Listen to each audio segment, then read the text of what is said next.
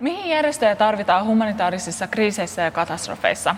Miksi nimenomaan sanotaan, että järjestöjen ammattimainen ja pitkäjänteinen työ on tärkeää? Eikö tehokkainta olisi vain viedä avustustarvikkeet paikan päälle mahdollisimman vähien välikäsien kautta?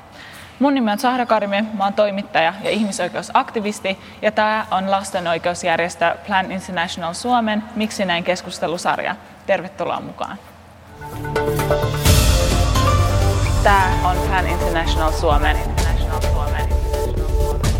Miksi, näin? Miksi näin keskustelusarja. Tänään me puhutaan humanitaarisesta työstä ja järjestöjen roolista siinä. Esimerkiksi Ukrainan sota herätti meillä täällä Suomessa valtavan auttamishalun.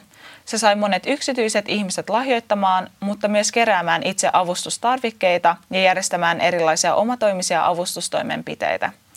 Samalla monet julkiset tahot ovat muistuttaneet, että tehokkainta olisi auttaa isojen järjestöjen ja toimijoiden kautta.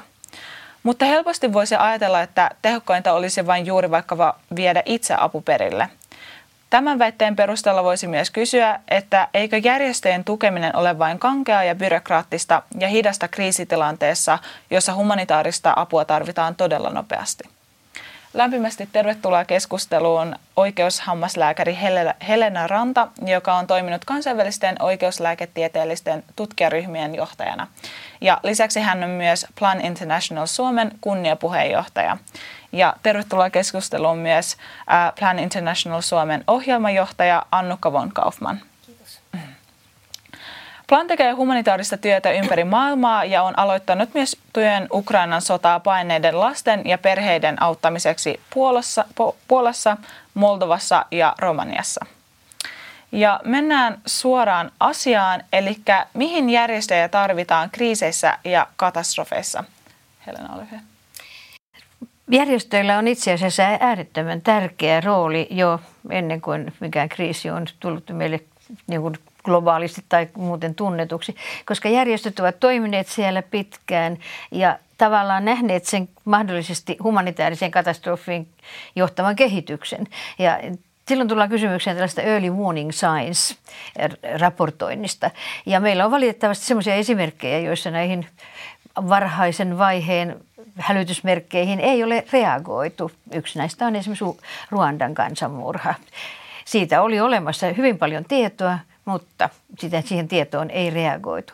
Eli tässä on yksi hyvin tärkeä järjestöjen merkitys. Lisäksi järjestöt ovat toimineet useat hyvinkin pitkään jo mahdollisilla kriisialueilla. Ja näin ollen heillä on olemassa niin kuin myöskin paikallisten asiantuntijoiden ja paikallisten toimijoiden verkosto ja verkostoituminen. Ja lisäksi, niin mikäli heitä ei ole sitten lähetetty tai lähet, poistettu maasta, niin heillä on myöskin silloin toimivat suhteet mahdolliseen valtiovaltaan, joka sekin on tietysti tämmöisessä tilanteessa saattaa olla mureneva. Et mä sanoisin, että järjestöt on äärettömän tärkeitä juuri tässä tiedonkeruussa. No sitten tullaan toiseen kysymykseen, että, että mikä sitten silloin, kun meillä on jo katastrofi päällä, niin, niin entä mitä, mitä järjestöt silloin voivat tehdä? Ja, ja me tullaan varmasti keskustelemaan myöskin enemmän tästä, tästä tuota, omatoimisesta avustamisesta ja sellaisesta, mutta järjestöillä on äärettömän tärkeä rooli tukea sitä humanitaarista avustustyötä. Juuri sen takia, että he ovat jo paikalla. Mm. Ähm, Annukka, mitä mieltä sä No mun mielestä Helena siinä kiteytti tosi hienosti jo sen tärkeimmän, että useissa tapauksissa järjestöt, niin kuin sanoit, että ovat jo siellä olleet pitkään paikalla. Meillä on paikallista ammattitaitoista henkilökuntaa, joka toki helpottaa siinä vaiheessa, kun ää, kriisi, katastrofi iskee maahan. Ää, me tunnetaan hyvin paikalliset olosuhteet ja avun tarpeet siellä. Ää, humanitaarista apua maissahan ää, koordinoidaan YK puolelta ja järjestöt osallistuu tähän. Ja tämä järjestöjen YK valtion yhteinen koordinaatio varmistaa sen, että apu menee juuri niille, jotka sitä kaikkein eniten tarvitsevat. Se menee oikea-aikaisesti ja annetaan oikeanlaista apua. Eli siinä tämä koordinaatio on äärimmäisen tärkeää ja varmistaa myöskin tehokkuuden. Toinen asia yleensä katastrofeissa, mitä on, on siinä on paljon tavara-apua kun puhutaan eh, katastrofeista. Ja siinä järjestöillä on äärimmäisen tärkeä rooli, kun avustustarvikkeita hankitaan. Se vaatii koordinaatio, hyvää suunnittelua, kovaa ammattitaitoa. Ja monesti niin kuin katastrofeissa volyymit on todella suuria, kun puhutaan hankinnoista. Ja silloin on tärkeää, että tiedetään, mikä se kaikkein kustannustehokkain tapa tuoda sitä tavara-apua paikalle. Eli hankitaan mahdollisimman paljon paikallisesti tai lähimaista. Ja tällä tavalla pidetään niin kust- kuljetuskustannuksetkin mahdollisimman alhaisina. Mitä he tavallaan plan tekee humanitaarisissa kriiseissä, että esimerkiksi nyt Ukrainassa, mikä on planin rooli siellä? Ukrainassa, jos aloitetaan siitä ensiksi, niin autetaan ensisijaisesti Ukrainasta paenneita lapsia ja heidän perheitään naapurimaissa, eli Puolassa, Romaniassa ja Moldovassa. Teemme näissä maissa yhteistyötä paikallisten järjestöjen kanssa. Ensisijaisesti keskitytään ennen kaikkea lastensuojeluun. Maista olemme itsekin nähneet paljon uutisissa niin kuin sodan järkyttämiä lapsia ja perheitä. Osa lapsista on e-, e-, eritetty vanhemmistaan tai tulee ehkä muiden sukulaisten kanssa sen rajan yli. Ne on traumatisoituneita, niin varmistetaan heille psykososiaalista tukea sitten näissä maissa. Vahvistetaan niissä lastensuojelukeskuksissa, pakolaiskeskuksissa siellä, että siellä on turvallisia tiloja lapsille, missä he voi leikkiä, missä he voi opiskella, missä he voivat levätä. Ja myöskin suojelua siitä, että tiedetään, että esimerkiksi tyttöihin kohdistuva seksuaalinen väkivalta vahvistuu usein tämmöisissä katastrofitilanneissa, yritetään ennaltaehkäistä myöskin tämän sattumista. Sitten ää, tuemme myöskin lasten koulutusta. Esimerkiksi nyt kesälomien aikana Puolassa, Moldovassa järjestetään lapsia tämmöistä valmistautuvaa koulutusta, jotta he voivat sitten syksyllä kouluja alkamissa helpommin sitten osallistua paikallisten kouluihin. Ja samalla myöskin opettajille annetaan siellä myöskin koulutusta siitä, että miten he voivat paremmin integroida nämä pakolaislapset sitten koulunkäyntiin koulujen aloittua syksyllä. Nämä on ehkä Ukrainan kohdalla, mutta sitten jos mennään niin yleisesti, niin yleisesti hän plänille humanitaarisissa tilanteissa meidän tavoitteena edistää lasten oikeuksia. Lastensuojelun lisäksi on just tämä lasten koulutus on äärimmäisen tärkeää ja sen jatkuminen kriiseissä, koska sillä me luodaan semmoista niin kuin turvaa, että se normaali e- elämä voisi mahdollisimman hyvin jatkua näillä lapsilla myöskin näissä tilanteissa. Ja toisaalta myöskin koulutuksella katastrofissa myöskin helposti voidaan ennaltaehkäistä esimerkiksi just tyttöjen kohdistuvaa väkivaltaa tai lapsiavioliittoja, jotka myöskin yleistyy monesti just tämmöisissä katastrofitilanteissa.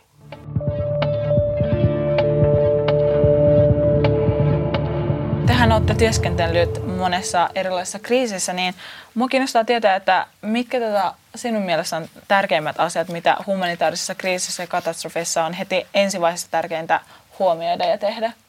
Nyt täytyy muistaa, että minulla on tausta sotarikostutkijana ja mä tietysti tavallaan niin kuin, lähden siitä, että mikäli kysymyksessä on, on jokin tällainen, on kysymyksessä erilaiset ihmisoikeusloukkaukset tai rikokset ihmisyyttä vastaan, niin silloin tietysti on äärettömän tärkeää, että kerätään todistusaineistoa, joka on sillä hetkellä tuoretta, mitä pitempi aika kuluu näistä loukkauksista, niin sitä vaikeampi niitä on sitten verifioida. Ja, ja mulla niin kuin yksi tärkeä asia on tietysti tämä rankaisemattomuuden kulttuurin lopettaminen.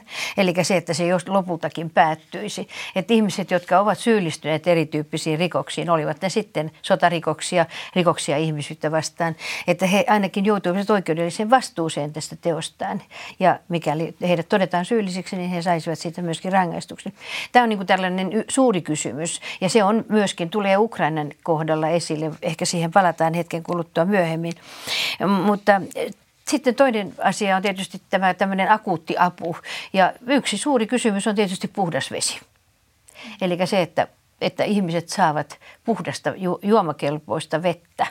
Tähän on tietysti erilaisia ratkaisuja, mutta tämä on yksi sellainen suuri kysymys, joka helposti aina unohtuu e, silloin, kun aseet puhuvat ja puhuvat, puhuvat tappavasti. E, sitten perusterveydenhuollon palvelujen tarjoaminen. Nyt meillä on niin paljon esimerkkejä siitä, että, että perusterveydenhuoltokin pettää ja, ja toisaalta ihmiset eivät sitten akuuttiin, akuutteihin terveysongelmiinsa saa tarvittavaa apua. Tämä tietysti esimerkiksi koskee raskana olevia naisia, lapsia ja, ja sitten esimerkiksi rokotukset ovat, on yksi tällainen kysymys. Ja tämä kiertyy sitten jälleen ei puhtaaseen juomaveteen joka, ja erilaisiin infektioihin, jotka sitten tätä kautta voivat, voivat sitten, tuota, eli tämä lääkintähuolto on myöskin hyvin tärkeä asia. Sitten se, joka on pitkässä pitkässä tuota jaksossa, pitkässä ajassa on hyvin tärkeää on tietysti se, että, että tällaisissa katastrofeissa ja kriisitilanteissa niin ihmisiä katoaa tahdon, tahdonvastaisesti tai myöskin tietysti omasta halustaan. Ja siitä syystä kadonneiden ihmisten heidän tietojensa kerääminen on hyvin, hyvin tuota tärkeää. Ja, ja näin ollen niin se edellyttää tietysti sitä, että, että haastatellaan elonjääneitä, haastatellaan pakolaisia, jotka ovat päässeet pois sieltä. Mä sanoisin, että, että tässä on niin kuin en, en haluaisi priorisesti sanoa, että jokin on kaikkein tärkein, vaan tässä, on niin kuin, tässä ollaan todellakin kysymyksiä, kohtaamassa elämän peruskysymyksiä, mm. oikeutta elämään mm. ja oikeutta tietoon siitä, mitä lähimmäisille on tapahtunut. Mm. Ähm, Ukrainan sodan sytyttyä monille heräsi sellainen tosi kova auttamishalu ja monet ovat itse lähteneet ää, viemään avustustavaroita ja auttamaan paikan päälle. Että esimerkiksi mullakin on ystäviä, jotka lähti itse Ukrainaan esimerkiksi hakemaan niitä ihmisiä tänne. Mua kiinnostaa tietää, että mitä ajaksua, ajatuksia tämä herättää teissä, että onko tämä teidän mielestä väärin vai oikein? Kumpi haluaa ottaa? No, siis nyt mä en haluaisi tuomita ihmisten avustushalua millään tavalla, mutta nyt kun otit esille tämän nimenomaan Ukrainan kysymyksen, niin nyt täytyy muistaa, että siellä on, kysymys on suvereenista valtiosta, joka on kuitenkin toiminut kohtuullisen hyvin. Totta kai ongelmiahan siellä on ollut ja yksi niistä on tietysti korruptio. Ja, mutta siellä on myöskin toiminut kansainvälisiä järjestöjä jo pitkään. Euroopan unioni on siellä ollut hyvin pitkään mukana ja nimenomaan koulutus, koulutusjärjestelmän kehittämisessä. Ja, ja sitten meillä on siellä myöskin Euroopan turva- ja yhteistyöjärjestön edustajia ollut ja niin edelleen. Kansainvälinen punainen risti on siellä, ollut siellä. Ja se tavallaan se mahdollinen ongelma näistä omatoimisista avustusretkistä, se on ensinnäkin se, että, että minne se apu sitten loppujen lopuksi päätyy, jos se yleensä pääsee esimerkiksi rajan yli. Et siinä mielessä niin mä henkilökohtaisesti kyllä pidän parempana ratkaisuna sitä, että että me täällä Suomessa toisaalta keräämme tietysti sitä tukea ja sitten toisaalta tuemme siis tukea esimerkiksi erilaisten ihan konkreettisten asioiden osalta, tai, e, mutta myöskin se, että me tuemme niitä järjestöjä, jotka siellä jo ovat ja toimivat. Ja nyt täytyy muistaa, että, että silloin akuutin hädän hetkellähän siellä, meillä on nimenomaan esimerkiksi punainen risti on sellainen, joka on niin, niin rutinoitunut tämmöisen akuutin avun antamisessa, että sinne voidaan viedä kenttäsairaala hyvin nopeasti ja sen, sinne saadaan asiantuntevat lääkärit ja niin edelleen. Et mä kyllä painottaisin tätä tämmöisten toimi, jo olemassa olevien toimivien järjestöjen tukemista ensisijaisesti. Se ei poissulje sitä, etteikö voi järjestää tukikonsertteja ja, ja jotain kerro, niin vaatekeräyksiä tai muita, mutta semmoinen ihan omatoiminen sinne paikalle lähtö, niin, niin siinä voi olla kyllä myöskin, sillä voi olla kielteisiä vaikutuksia tai se apu ei pääse perille. Ää, Annukka, mitä mieltä te olette? Hyvin paljon kyllä yhdin tuohon, mitä Helena just sanoit, että totta kai on ollut hienoa seurata ihmisten auttamisen halua ja auttaminen aina hienoa niin kuin lähtökohtaisesti siihen. Ja, mutta just tuohon, että, että meneekö apu perille – pääseekö se sitten rajan yli, onko se oikeanlaista apua just, että voihan esimerkiksi olla kerätä sellaisia tuotteita välttämättä, joita ei juuri silloin tarvitakaan, ja mitä sitten sille, niille tuotteille tapahtuu siellä. Sitten liittyy ehkä siihen just näihin niin yksittäisiin kyyteihin esimerkiksi, niin me, nythän on jo nähty, että ihmissalakuljetus esimerkiksi on kasvanut, että tämähän niin kuin mahdollistaa niin kuin lisää tämmöisiä mahdollisuuksia myöskin tämmöiselle haitallisille sitten, johon on vaikeampi ehkä päästä käsiksi kuin tämmöiset yksittäiset kyydit, niin siellähän on myöskin valitettavasti mukana myöskin niitä sitten, jotka käyttävät tätä mahdollisuutta hyväkseen sitten heti tässä. Ja ihmisiä, niin kuin Helena mainitsi tuossa, ihmisiä katoaa myöskin tällä tavalla nuoria, lapsia helposti tämmöisessä, kun tämä menee, niin kuin tee tämmöistä vähemmän koordinoitua yhteistyötä.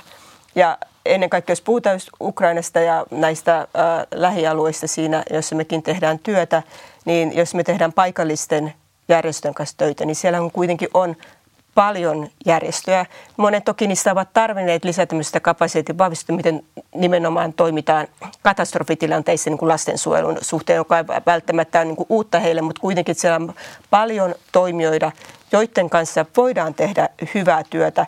Ja jälleen kerran tässä, kun puhutaan niin kuin näin valtavasta skaalasta, josta puhutaan nyt kuitenkin, että 6 miljoonaa ihmistä on painut ja niin poispäin, niin siihen tarvitaan enemmän kuin vain yksittäisiä kyytejä rajalta. Se tarvitaan niin kuin hyvin selkeitä koordinoituja toimenpiteitä sille ja siihen järjestöt on tottuneita ää, yhdessä YK kanssa tekemään koordinoidusti työtä myös muuallakin. Että sama, samat tavathan on nyt tuotu tännekin sitä, että heti mietitään sitä, että miten ko- koordinoidaan koulutusta, lastensuojelua, suojelua – ja, ja suojaa puh- vettä niin poispäin, että et, et kaikkehan tähän niin kuin heti tulee ne mekanismit päälle, niin siinä mielessä – niin kuin täytyy ajatella, että se kuitenkin ehkä näin monesti tässä volyymissa tehokkainta.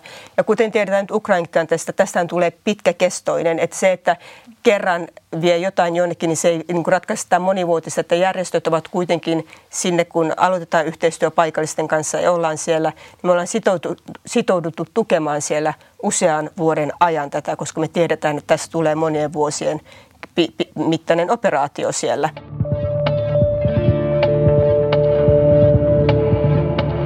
Jos me seuraavaksi tätä puhuttaisiin näistä kriiseistä ja katastrofeista vähän laajemmin. Ähm, Ukrainan sota on tosiaan saanut meillä Suomessakin poikkeuksellisen huomion ja herättänyt ihmisissä valtavan tarpeen tehdä niin kuin jotakin ja auttaa.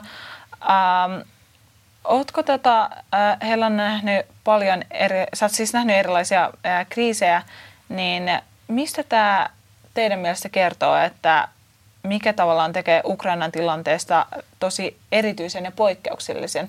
Et esimerkiksi ennen Ukrainaa meillä oli vaikkapa Afganistanin sota, mutta se oli vähän jotenkin kaukaisempi verrattuna tähän Ukrainaan. Ukrainan, mikä sitten tekee, sillä on aika paljon näitä poikkeuksellisia piirteitä tässä Ukrainan tilanteessa ja, ja yksi sellainen vähän vähemmän keskusteltu on, ilmeisesti, on mielestäni se, että, että Venäjä on kuitenkin koko ajan puhunut veljeskansasta. Ja jos ajatellaan 1930-lukua, niin, niin en usko, että, että Stalinin aiheuttama keinotekoinen nälähätä, josta kun käytetään nimeä holodomor, että se olisi millään tavalla niin kuin tuonut, tuonut tätä veljeskansa-ajattelua lähemmäksi, lähemmäksi ukrainalaisia.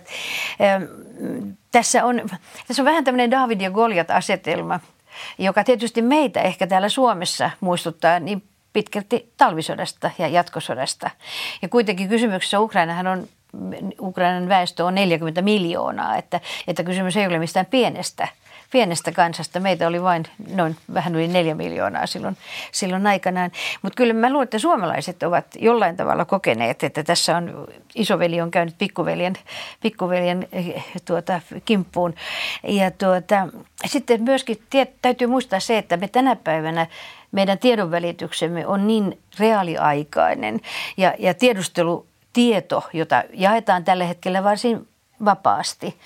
Eh, meillä on droneja, jotka käy, joilla pystytään kuvaamaan eh, erilaisia eh, esimerkiksi joukkohautoja ja niin edelleen ihan reaaliajassa. Et meillä on tavallaan huomattavan paljon niin kuin ajantasaista tietoa, joka on aika ra- se, joka, joka kertoo meille siitä julmuudesta, mikä, mikä nyt ukrainalaisia – kohta, on kohdannut ja kohtaa edelleenkin. Et mä tavallaan uskon, että tässä on ihmiset myöskin ihan globaalisti, kun näkevät, näkevät, että mitä kauheaa on tapahtunut ja näkevät, että tämä on tapahtunut eilen tai tämä on tapahtunut tänä aamuna. Mm. Että aikaisemmin siinä on ollut kuitenkin sellainen pieni viive ja se on johtanut tietysti sitten siihen, että, että se tiedon, tiedon myöskin muokkaaminen on vähän erilaista.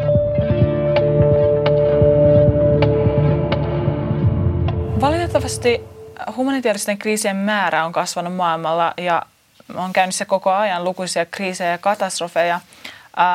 Viime vuoden lopulla arvioitiin, että tänä vuonna, vuonna 2022, arviolta 274 miljoonaa ihmistä tarvitsee humanitaarista apua ja suojelua.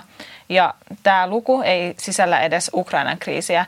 Niin miksi esimerkiksi täällä Suomessa me ei suhtauduta kaikkiin kriiseihin ja katastrofeihin, katastrofeihin samalla tavalla kuten Ukrainan sotaan?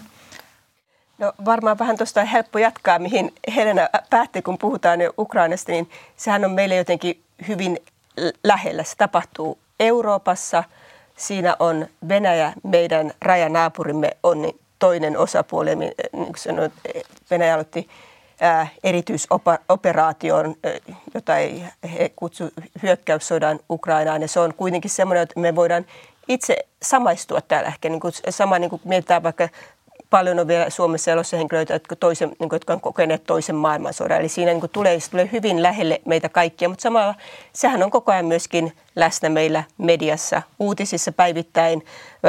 Puhutaan siitä, että mitä tapahtuu.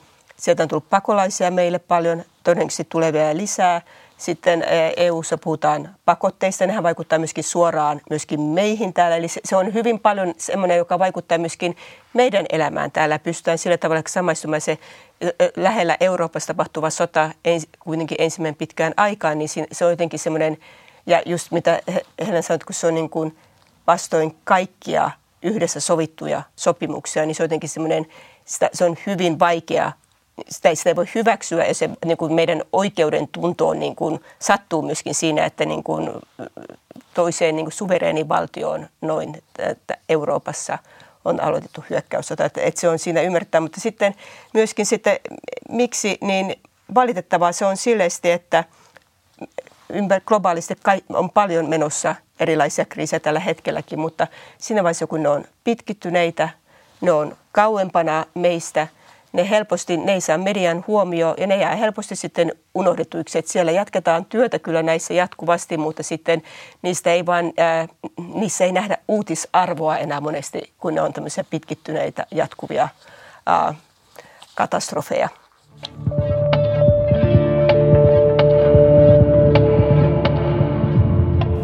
Mutta siis mihin meidän pitäisi suunnata sit tässä tilanteessa meidän katseet?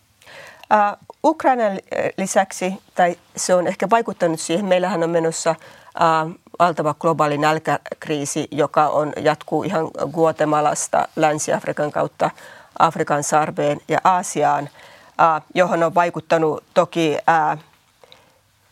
viljan saatavuus, tarkoittaa viljan hinnan nousu tämän Ukrainan tilanteen vuoksi, lannoitteiden hinnan nousu – mutta samalla myöskin, kun katsotaan Afrikan ruokaturvatilannetta, kuten Helen tuossa aikaisemmin sanoi, että monestihan me siinä vaiheessa sitten vasta herätään, kun on myöhäistä, niin tämähän on niin kuin, ää, tämä tilannehan on siellä muodostunut viimeisen niin kuin muutamien vuosien aikana tämä ruokaturvatilanne ja nyt tämä on ehkä pahin todella moniin vuosiin, johon just on vaikuttanut sitten kuivuuden lisäksi korona ja sitten nyt nämä lopulta tämä viljan ja lannoitteiden hinnan nousu. Mutta sen lisäksi totta kai, jos katsotaan muita kriisejä, Sahelissa, Länsi-Afrikassa on ollut jo kymmenen vuoden ajan konfliktien, kuivuuden aiheuttama kriisi. Muistan Haitin maanjäristys viime vuodelta, edelleenkin on menossa siellä jälleen rakennus sen jälkeen. Mosambikissa, Capo Delgadon alueella, siellä on tuota, sisäinen konflikti menossa ja Afganistan viime, viime vuodelta kanssa, että paljon on menossa maailmalla myös muita kriisejä ja kaikki eivät pääse mahdumpaan yhtä aikaa sitten median huomioon, että siitä kilpaillaan. Ja valitettavasti se on niin, niin kuin Helenakin sanoi aikaisemmin, että äkillisiin luonnonkatastrofeihin siinä median huomio ne saa paljon enemmän median huomioon. Puhutaanpa sitten Kaakkois-Aasian tsunamissa tai Nepalin maanjäristyksistä. Ja silloin toki näihin on paljon helpompi myöskin valtiot antavat näihin enemmän äh, helpommin äh, avustuksia, kuten myös yksityiset henkilöt.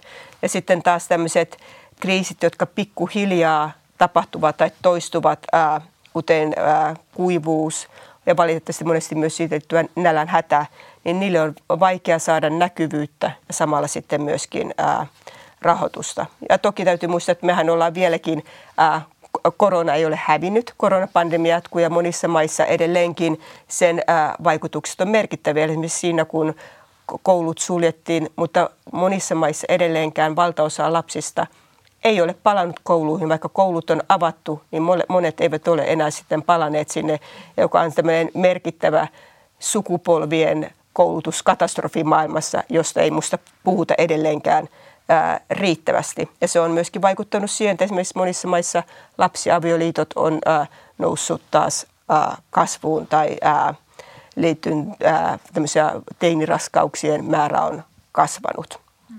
Ja e, ehkä viimeisenä vielä sanoa, että ää, joka meillä on menossa jatkuvasti on ilmastokriisi. Ja sehän vaan pahenee ja valitettavasti tuota, ilmastonmuutokset, nämä äärisääolosuhteet tulee vain lisääntymään, joka tarkoittaa, että luonnonkatastrofien määrä tulee kasvamaan vaan jatkossa. Kuivuudet lisääntyy, tulvat, hirmumyrskyt jatkuvat. Johtaa sitten myöskin uusiin eräänlaisiin kansainvaelluksiin, koska ihmiset joutuvat jättämään perinteiset, suuremmat ihmisryhmät, kansat joutuvat jättämään perinteiset asuinsijansa, kun elinolosuhteet muuttuvat mahdottomiksi. Mihin tota teidän mielestä meidän pitäisi tässä tilanteessa suunnata meidän katseet? No tietysti jos ajatellaan nyt niitä ongelmia, jotka, jotka tuli, ovat nousseet pintaan tässä Ukrainan tilanteessa, niin kyllähän tässä murennetaan sitä pohjaa, joka toisen maailmansodan jälkeen on pyritty rakentamaan nimenomaan erilaisilla kansainvälisillä sopimuksilla. Olkoonkin, että osa niistä ei ole juridisesti sitovia, mutta, mutta ne ovat kuitenkin muodostaneet sellaisen pohjan, jolta, josta, jossa on päästy hyvin pitkälle eteenpäin monissa maissa. Mutta juuri tämä KV-sopimusten kunnioittaminen – ja, ja myöskin niiden tunteminen oli äärettömän tärkeää. Ja kyllä tässä myöskin oikeusvaltioperiaatteet ovat vaarassa. Eli se, että e, meillä on esimerkkejä myöskin siitä, miten riippumatonta oikeuslaitosta kohtaan valtiot, valtiot ovat pyrkineet rajoittamaan esimerkiksi riippumaton oikeuslaitoksen mahdollisuuksia toimia. Ja kyllä meillä on esimerkkejä myöskin tällaisista oikeudenkäynnistä, joista ainakin meidän mielestämme täällä Suomessa niin on, on oikeus on kaukana. Että, että nämä, on, nämä on murheellisia merkkejä ja siitä syystä niin näitä pitäisi nyt korostaa. Um, mua kiinnostaa tietää, että minkälaisia tuloksia esimerkiksi äh, nimenomaan Plan äh, on saanut aikaan humanitaarisella työllä? Kuten sanoin tuossa aikaisemminkin, niin äh, meillähän äh, työ aika paljon kuuluu ennen kaikkea lasten oikeuksien turvaamisen liittyen juuri siihen, että miten tämä oikeusperustaisuus on tärkeää ja muistetaan, että turvata oikeuksia. Ja siellä esimerkiksi koulutuksessa, jos otan muutama esimerkki, niin me ollaan tehty työtä Cabo Delgadon alueella Pohjois-Mosambikissa, jossa on, sisäinen konflikti menossa ja siellä niin kuin varmistettu sitä, että lapset ja nuoret, jotka on joutuneet lähtemään kotoaan, niin pystyvät jatkamaan koulua, menemään kouluihin sitten uusissa paikoissa. Ennen kaikkea varmistetaan, että tytöt pystyvät jatkamaan koulutusta. Samalla tavalla Ukandassa, Etelä-Sudanin pakolaisia, joita on tullut länsi alue Pohjois-Ukandaan, niin siellä ollaan varmistamassa tehtävissä varhaisturvallisia tiloja lapsille, varhaiskasvatuskeskuksia, koska lapsille on äärimmäisen tärkeää, että tämmöisissä tilanteissa, jotka niin kuin poikkeavat normaalista, he voisivat jatkaa sitä heidän normaalia elämää, jatkaa koulunkäyntiä, jatkaa rutiineja, jatkaa leikkimistä ja kokea sen niin kuin, ä, tilansa siellä mahdollisimman turvalliseksi. Ja samalla tavalla, niin kuin, niin kuin aikaisemminkin olen sanonut, että koulunkäynti ihan tutkitustikin ennaltaehkäisee tyttöjen varhaisia avioliittoja tai seksuaalista väkivaltaa. Eli tämä on äärimmäisen tärkeää työtä, mitä tehdään tällä alalla.